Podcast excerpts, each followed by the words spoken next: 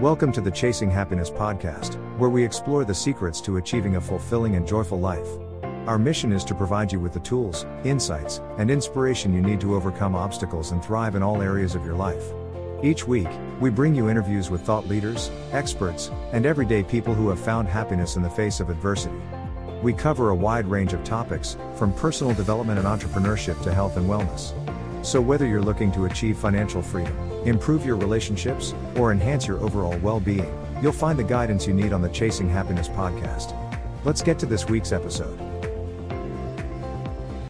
Hey guys, Ryan DeMent from Chasing Happiness Podcast. Hope you guys are having a great day. Today on the podcast, we have Peter George. Peter is the author of the Captivating Public Speaker. He's also a public speaker and a coach. But we met on a platform called Podmatch, and Peter is also a contributor to Podmatch's host mastery and guest mastery guides, TEDx coach, host of the Public Speaking with Peter George podcast, creator of the Amped framework, and also been a public speaker for 36 years. Sir, welcome to the show. Great to be here. Thanks for having me. That is great. I know your background is something I'm very interested in, but also where you're at. We just briefly talked about it, northeastern area of the world, but you're a Yankees fan, so we're going to have some talking. we can do that. Of course. So before we get into all that, a little bit about your background, who you are, and then we'll jump into some rabbit holes. You mentioned a lot of things, Ryan. I've been speaking on stage for about 36 years. I've been training other speakers for about half that, just about 18 years or so. And I love doing both. As much as I love to get on stage or in a room and help others become more confident, more capable presenters and speakers uh, in that way, I also like working one on one or in corporate groups to help people as well, because I believe that will help them accomplish things in their lives that they otherwise not uh, been able to. And that's a great feeling. So I get a lot of a lot of feedback from my clients that I couldn't get any other way and I hope I provide that for them as well. The ironic thing is I grew up with a lisp and a stutter. The last thing I should ever oh, have been doing is speaking in public. I got to ask, what got you into this niche space? What what pushed you to that point? I worked for out of school. I worked for a, a large corporation, one of the largest corporations in the world, one of the better known brands, and I had to present, and I wasn't good at it. I had spent my life avoiding speaking because of the lisp and the stutter, and even though that was those were gone by the time high school rolled around, I still had that feeling of I did not want to communicate with others in an open forum. Yet I had to keep this job and I went for training group first and then one on one afterwards. And that made a difference. And then when I went out on my own, my wife, who was my business partner, realized that every time I went out and spoke, we got a bump in revenue. And being an accountant, it didn't take her long to say, do more of that. I like that. Is it still true, and maybe I have the stats backwards, people are more fearful of public speaking than they are is it dying or jumping off a cliff or something? I don't remember the I don't remember the stats. People say that it's the number one fear and it obviously goes before dying. I don't believe that. If you're 30,000 feet up in a silver tube and it starts to nosedive to the ground, you'd much rather be on stage for sure. The th- the I, thing is, we don't experience death every day, but we can experience the fear of getting up in front of people. And even then, I don't think we fear public speaking. We fear negative evaluation. We fear being judged, not public speaking. Judged in the aspect of our position on a topic. Let's, you're going down rabbit holes. Let's go there what's the judgment? What what where are we coming from in that mindset? Being judged on our ability to present, present, connect with the audience, not so much on our knowledge of the product. Some of us think we need to be the experts in the room. That's not necessarily true. But how we connect with other people when we're up in front of them and speaking That's what we're afraid we're going to get judged on. What if I forget something? What if I don't connect with them? What if they don't like me? And we say, I, me, when truthfully, as a speaker, it's not about you. It's about the audience. It's always about the audience. And that's so relatable because podcasting is just that. And people get into podcasts because they want to tell their story. But if you're telling a story, it has to be about your listeners. And I would probably say that was a big struggle when I first started podcasting was understanding where I was at with my voice, but also the type of listeners that I would want to attract in and being able to effectively bring on guests like yourself that can tell a story that are going to connect with the audience is crucial. And you really have to find yourself in that whole process because ultimately, when we want to have a successful podcast, unfortunately, we have all these vanity numbers and all that other stuff, not going to go into it. You have to be able to have a niche listener. Truly does, because in the world of podcasting, and I could be off on this, a typical listener is only going to listen to five to seven podcasts. So you have to get on someone's shelf. And the only way to do that is to be true to your message. Exactly. And that message has to benefit them. Yeah. I look at it this way, Ryan. Have you ever been in a meeting? Let's say it's a, a 60 minute meeting, and you left that meeting thinking to yourself, I will never, ever get that hour back in my life. Oh, it was a complete many, waste many, of time. Many times in my life. We've all been there. And that's because whoever was speaking at that meeting was giving information. They weren't concentrating on transformation. When Mhm. we walk out of a meeting the same way we walked in with just a little bit more knowledge that could have been emailed to us with a PDF, then that's when we see it as a waste of time. And that's why meetings have such a bad re- reputation, as opposed to when we're transformed in some way. And when we're transformed, it's worth being there. And I like to joke around that it's bad if you're walking out of a meeting saying, I'll never get that hour back. It's worse if people are walking out of that meeting saying that and you were the presenter. Oh, of course. Prior to podcasting and being a small business owner, I spent 25 years in corporate America and I know that feeling all too well. The challenge is you, and this is maybe we're going too far, but I'm going to go down a little bit of a rabbit hole is corporate America doesn't give us a lot of the skill sets that we need to be successful communicators and also to be relatable. And I learned that very quick in my tenure in corporate America. I ran call centers, collection agencies, any financial instrument I touched. And when I left, I had roughly 2,500 employees reporting to me. And starting out in the beginning days of that, talk about a rough, gruff side of me. I a horrible communicator. I, I just didn't relate well to people. And I had a great boss that took me under my wings and gave me this picture frame on the back of my office that said, put brain and gear before mouth open. And it just started a transformation for me. But we don't get that out of corporate America. I've learned more as an entrepreneur in the struggles of relating to people than I did running multi-million dollar businesses. Yeah, you're right. When we get a position, we get a promotion, we get a new job, whatever it is, they don't necessarily determine if you're skilled in the soft skills. And I don't believe leadership and public speaking, communication are soft skills. I believe they're power skills because without them, you will not advance as far as you possibly could otherwise. And they don't test for that. They don't look for that. They look for it after you've been hired when it doesn't work well. I'll give you an example if you- you don't mind a short story. Sure. Yeah. I work with speakers and I also work with entrepreneurs and executives. And Okay. a woman who got a new position as a vice president came to me and said, I need help and I need help quickly. Actually, she was referred to me, but I need help quickly. She got the promotion of a lifetime, which meant she had to speak in front of the C suite once a quarter. And on her first presentation to the C suite, the senior vice president who promoted her basically said to her, get better at presenting or get a new job.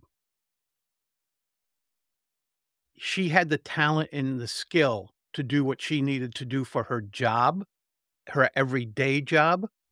but he didn't realize she didn't have the skill to present well. And to him, she was an embarrassment for herself, the company, and him for promoting her once she spoke in front of the C suite. Wow. So, can I ask the question? How Sure. much time did you have to work with this client to get her to where she needed to be so she did not lose her job? We worked pretty rapidly, actually. And was she tremendous the next meeting, a quarter later, slightly less than a quarter later? No, but she was much improved. Within six months, she was where she needed to be for that time, and she only got better as time went. So much so that her president asked her to train the other people who had to speak at the same time. Oh, that's Which awesome. it was fantastic. Would have been better if he had asked me, but I was very proud of her and she was proud of herself, which was more important. Hey, that's a big deal. I can remember those days of getting up in front of people and being nervous, but for me, it just it was after that period of time, it just I didn't care, and I think that was an issue, but and also a blessing, and I think that's where people really need to be is you gotta be comfortable with who you are in your own skin, but like you said, you have to be relatable and giving information, not talking at people, and that translates to life, and I this is another rabbit hole I'm gonna go down. How do we take with what how we communicate in a public forum and translate that to our own lives to where we have better relationships with our loved ones, friends, family? Can we do that? I believe we can. First of all, public speaking is not necessarily being in front of 25 or 500 or 1,000 people. It can be speaking over a desk or a table to one person. Okay. If you open your mouth, you're pretty much public speaking. However, when you look at life, what's public speaking about? It's always about the other person or other people, about the audience. Yes. In life, if we make it about other people as opposed to making life about ourselves, we're probably going to have more content in our lives, be happier with our lives, and we'll help other people along the way. I got to ask a loaded question. Where have we missed on that? You keep on getting me down this rabbit hole. Is We just seem like it's always about ourselves. We're not taking care of the others that are in the audience. And I say audience, just life. It seems to be lost. How do we garner that back and be able to work on those aspects of our lives? When you think of other people, I'll take my wife, for instance. My wife and I've been married for over 32 years. We're best friends. We spend the entire weekend together every weekend. And we used to have our offices side by side. So we have spent much of our 32 years joined at the hip. And with that said, I often think of the line, happy wife, happy life.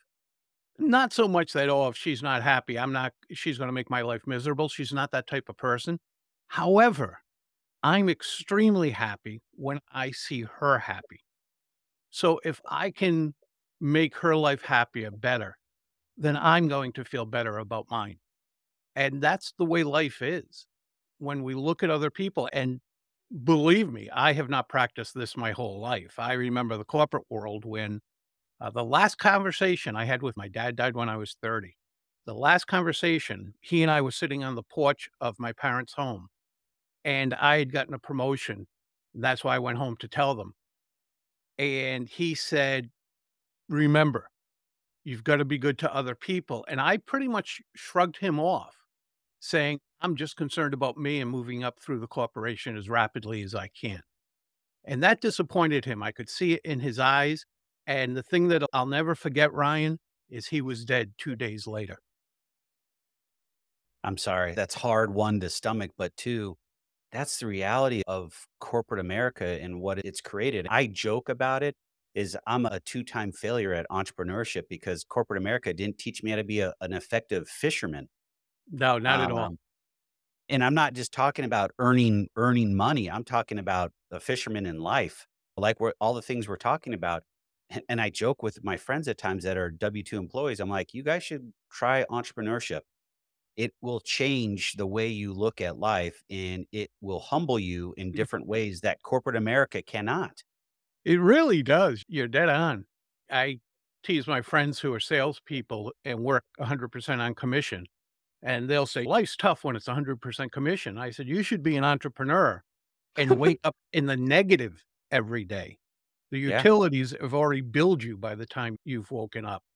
Things have already cost you by the time you've woken up. We start in the negative. It would be awesome to be on 100% commission.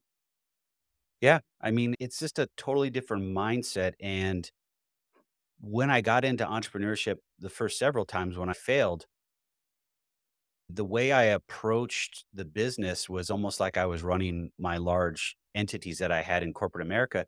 And it's not, you can't have that approach. And it's the the best way I know to describe it is I was humbled and I was stripped down of everything that I knew and I had to rebuild myself up. And those failures helped me get there.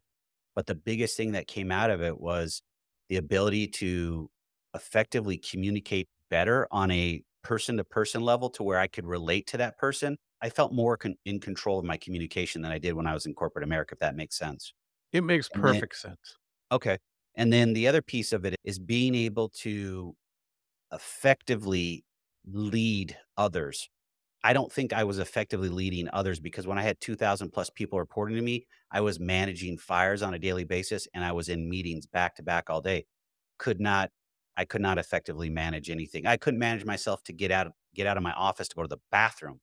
Now, You think of a lot of what management is in the corporate world, it's a to-do list.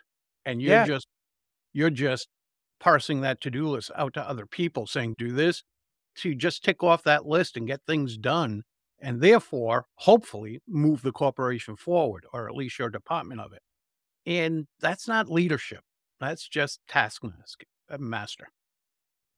So when you're working with your clients, are you working on more than just public speaking or communication? Are you going into other aspects of speaking and relating to others?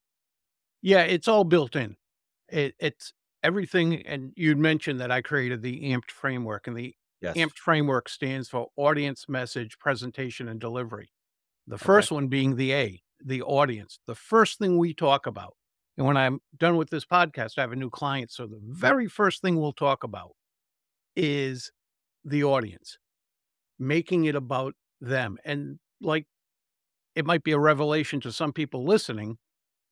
It's the same with my clients. They'll go, I don't do that. I make it about me. Sure. And, and if you're getting up there defensive because you're nervous, that's life. That's the way it happens. But once you turn it around and make it about the audience and you research that audience and you know what they want and need to know and wh- how they're going to benefit from your talk, that gives people something else in their lives, whether it's the corporate life or personal life or both, which is pretty cool. Yeah. But the greatest thing, Ryan, is, and I see it with every client, at one point, a bulb goes off over their head. And it's not an idea, it's this feeling of confidence. I can see it on their face, I can hear it in their voice, in their body language. They develop a height of confidence that either they didn't know they could or didn't know how to get to. And that's a pretty cool thing to see. But that's also got to be very rewarding for you Ah, it's awesome. Because you've seen the transformation when they first met you to where they're at in the end. That's got to be very rewarding. Just uh, I re- I'm relatable. I'm relating to that in the sense of what I do in my day job. As I say, is we do affordable housing. We build homes in neighborhoods that have been left behind that are predominantly renters.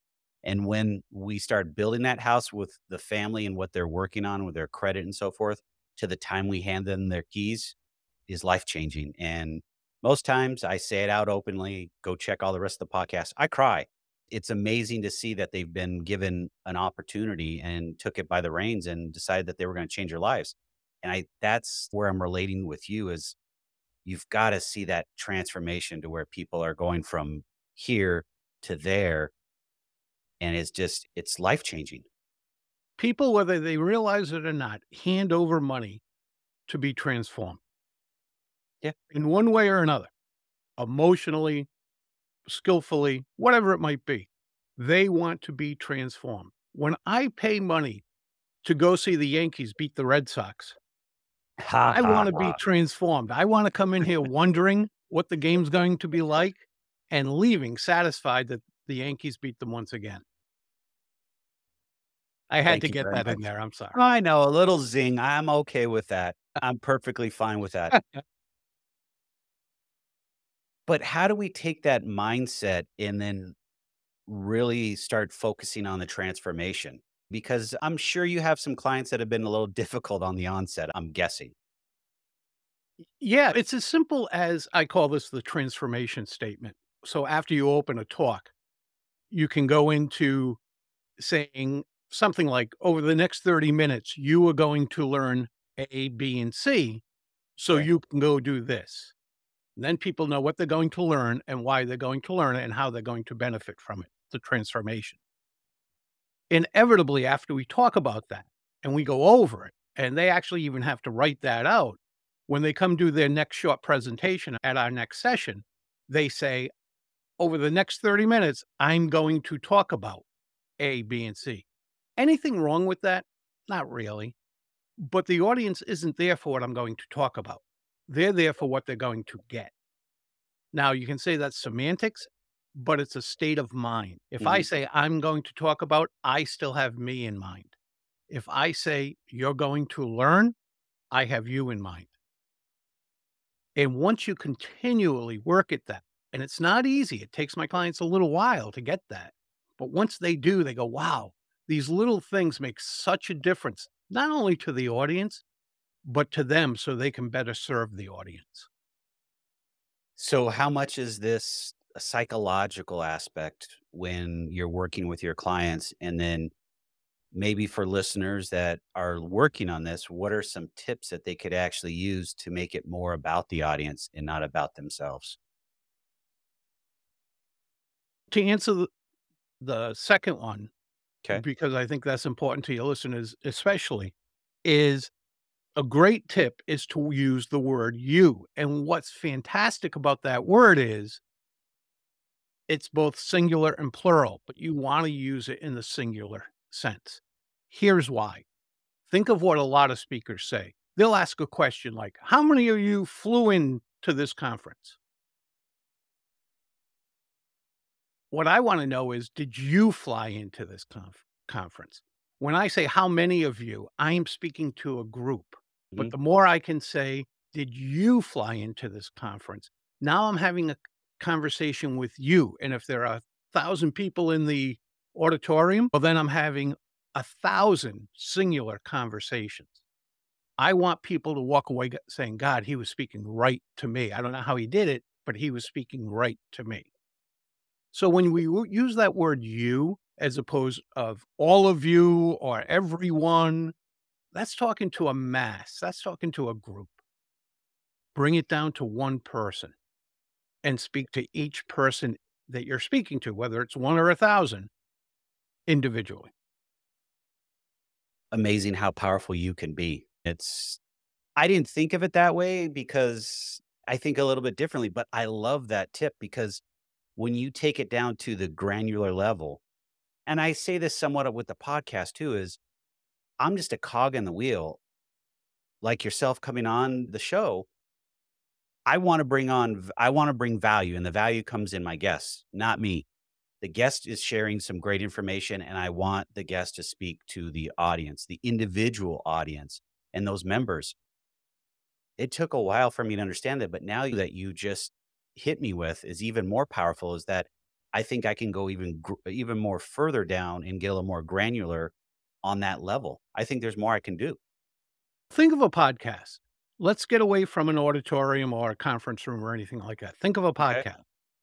As podcasters, we often say, Thank all of you for listening. The funny thing is, most people listen to a podcast by themselves. Yes. Yet we're saying, Thank all of you. Being a little sarcastic here, it's kind of going, as a listener, what do you mean, all of you? I'm here alone. So why not just thank you for listening to the podcast? Thank you for being here. As a, Uh, but we say all of you because we have this. Well, I'm talking to a lot of people, and that's why backing up a little bit, Ryan, to answer your other question, people will say to me, "It's I can talk to one, two, maybe three people, but when it gets to 10, 25, 50 or more, I can't." I'm like, "No, no one can. No one can talk to 10 people. No one can talk to three people. You can only talk to one effectively. So when mm-hmm. you go out and try to talk to 25 people, of course you can't do it. It can't be done. But you can talk to each person of those 25 very successful and transform them and make a difference in their lives. As speakers, we're there to serve. I like that. That as speakers, we're there to serve. I really like that. In that, now you've got my mind going with podcasting and seeing what can I do to transform the podcasts to be in a better place to where we're really serving an individual instead of a mass. And and unfortunately, and I said this earlier, with all the statistics that are in podcasting and all these vanity numbers, everybody's worried about downloads and listening time and so forth. How about finding that tribe that is that individual listener that is a staunch listener to your podcast that will continue to listen because you keep on focusing on him or her individually? That will help your success a great deal. Because with all those numbers, we don't know if those numbers are accurate. I know I turn on a podcast sometimes, get distracted, and by the time I get back to it, put my headphones back on or whatever it might be, it's over. But that went down as a completely listened to, downloaded episode. I never heard it. So you want to get to make sure when you can that people know that you're speaking directly to them. They're more apt to stay in tune. What most of us concentrate on is perfection. I don't want to forget what I want to say. Mm. I want to look good. I want to do all these things. We're worried about this perfection image. But it's not about perfection, it's about connection. When we can connect with people, we don't have to use all the tricks in the books. We don't have to use all these engagement techniques. They're perfectly fine, but if we just connect with them on a human level, then, as I like to say, if someone's drowning, they don't care if you threw them the life ring with the perfect form.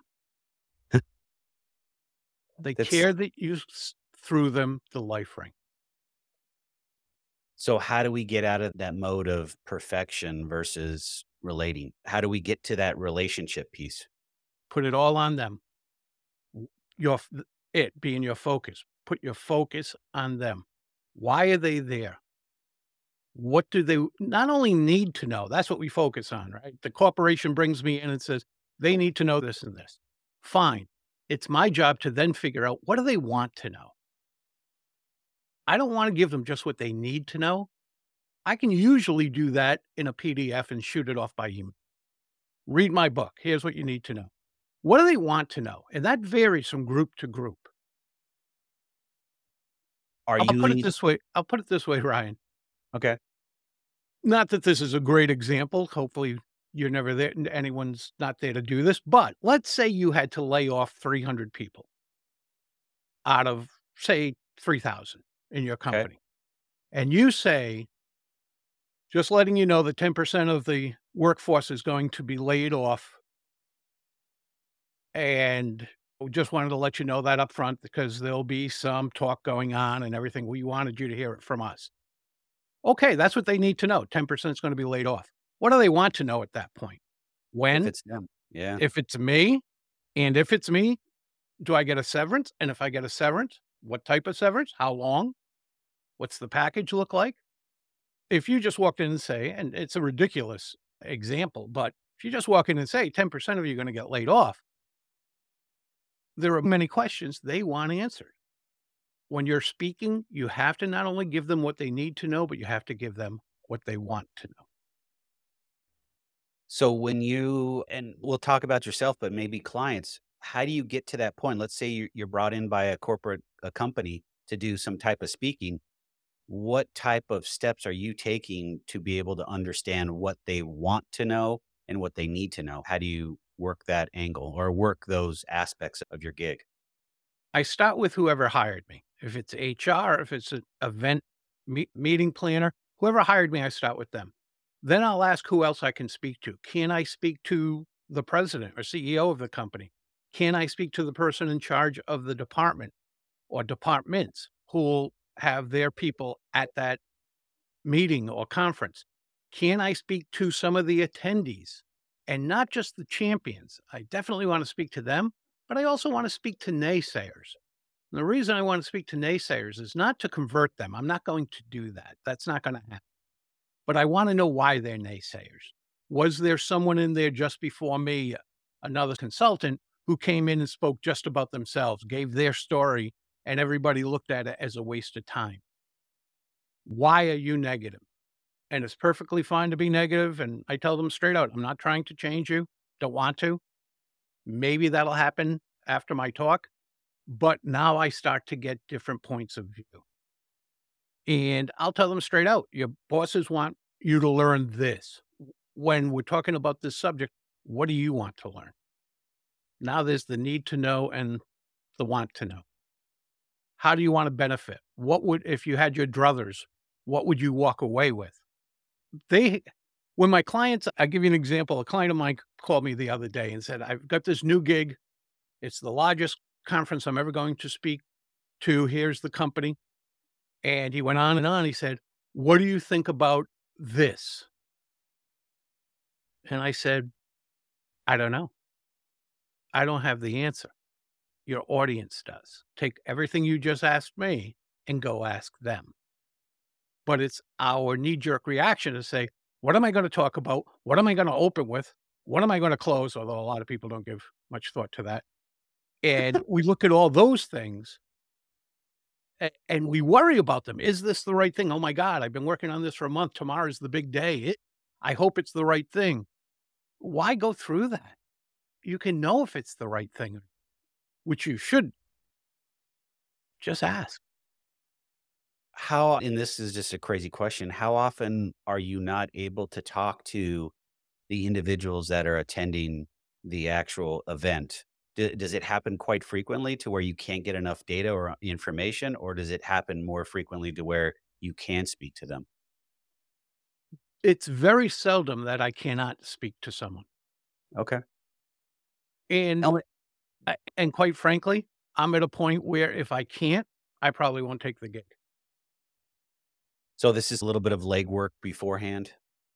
A hundred percent. Okay. Most of the presentation it's like anything else. Most of the work is never seen. It's all the prep. There's a reason Makes... athletes practice. There's a reason yeah. the military trains, the police, fire train. It's all the prep work. When you come to the game, that's just a residue of all the practicing.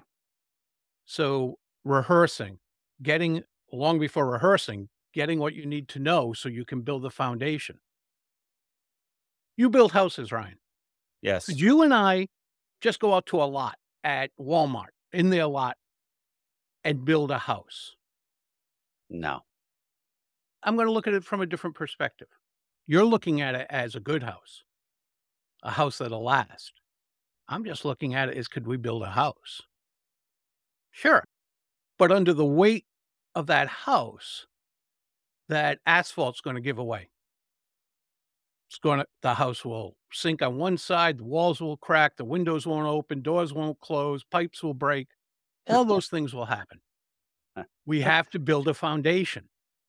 Learning about your audience is the foundation. If you start to develop a presentation before learning about your audience, you're trying to build a house on sand and expecting it to work well. And it won't you're bringing back some memories of some stuff that I dealt with when I was in corporate Americas. In my last role, I ran what they call back office operations. I worked for a Fortune 20 bank and I pretty much had all of the entities, whether it be a student loan, credit card, car note, whatever. All the manual processes would come to my groups and they would handle them. And then, of course, there's we had a group that would look at defects and go through that whole process. Every month, I had to present on a deck of my defects and my actions that I would be taking to ramif- ramification or, sorry, revamp the way we were working a process or some type of technology that we could add. And every single month, I was always one of the few people that were prepared, but I never thought I was prepared enough because I would spend eh, the meeting was a standing meeting. So I knew when it was coming and I already knew my results. And I would sit there and there was two individuals that were the decision people that I worked for that I had to present this to. And it was an audience of two. So I always spoke to him and her. But the one thing I want to take back that I, I didn't do very well was I didn't bring the others that were in this table. There's probably 25 or 30 people in this room. It was at a very large conference room. I should have brought everybody in because those individuals were stakeholders in some way in my processes, but I never tailored that message to those individuals. It's always to these two people that I worked for. Right. And it's crazy that you bring that up and it just comes out of nowhere. One of the things we do as speakers is we'll get in front of people, whether it's up on stage or in the front of a room at a at a meeting, and we speak to everybody the same way. We present to everybody. Again, instead of focusing on individuals, we present to everybody. Well, Ryan, it's not a surprise to many people that people like me, I'm a marketer by training, and people like my wife, who's an accountant, look at things from different perspectives. So let's say you're in a conference and you're up on stage, and in that conference are the corporate marketers, the corporate financial people, and the corporate IT people. Okay. If you think the same message, not you, but any of us, think the same message is going to work on those three groups, you're sadly mistaken. They look at life differently. They look at a problem differently. They look at solutions differently. You have to craft your talk.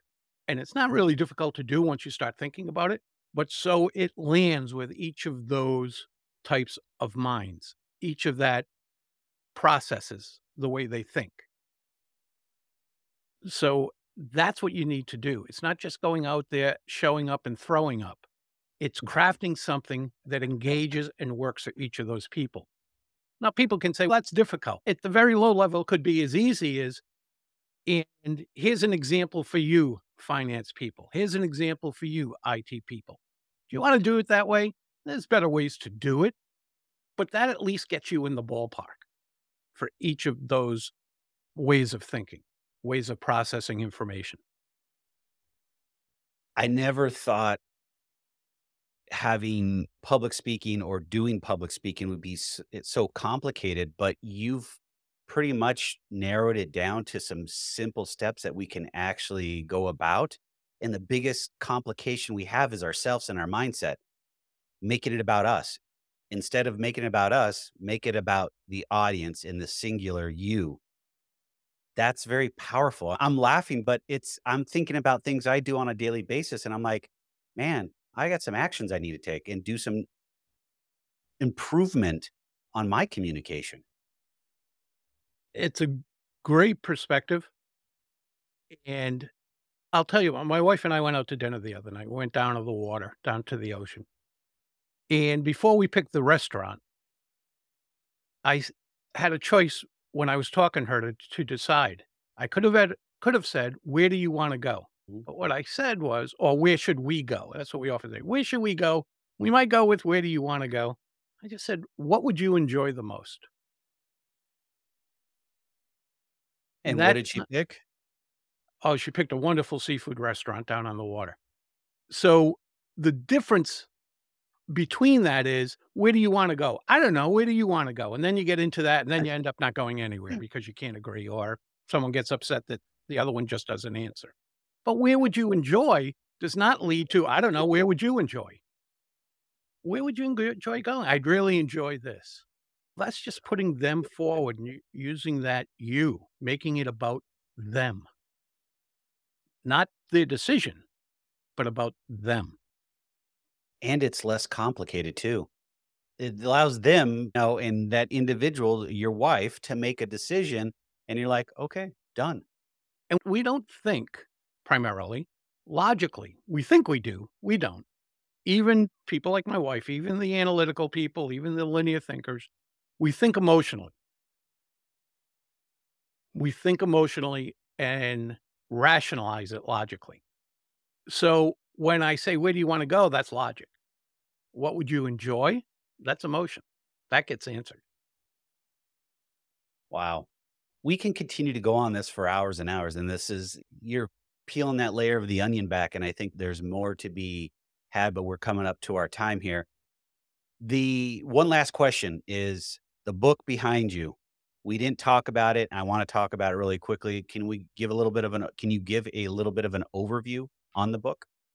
Yeah, the captivating public speaker is just it covers everything we're talking about here and more. It talks about the amped framework first, placing everything on the audience. And it takes you step by step on researching the audience, figuring out how you're going to serve the audience, what they're going to take away. Then it helps you create your overall talking point. Then the presentation, forming a presentation that resonates with the audience because it's based on the audience. And then how to deliver that with both your voice and your body language. And the voice and the body language make up the unconscious delivery. What are people seeing? Mm. What's going through their head at an unconscious level? They're not even thinking about it. But are they trusting you? Are they not? Are they engaged? Are they not? Those things matter too. So it takes each aspect of communicating with other people from the stage, in front of a room, in a meeting, one to one, and breaks it down step by step. And what I love about the book, and I know I wrote it, but what came out so well that kind of surprised me actually, is you can read it cover to cover and get a great comprehensive tutorial on communicating with other people. Or you can open it up to a specific topic. Let's say it's using your voice. Okay. And read that and get help with that today. So you can break it down any way you want. I believe it should be cover to cover because you don't know what you don't know.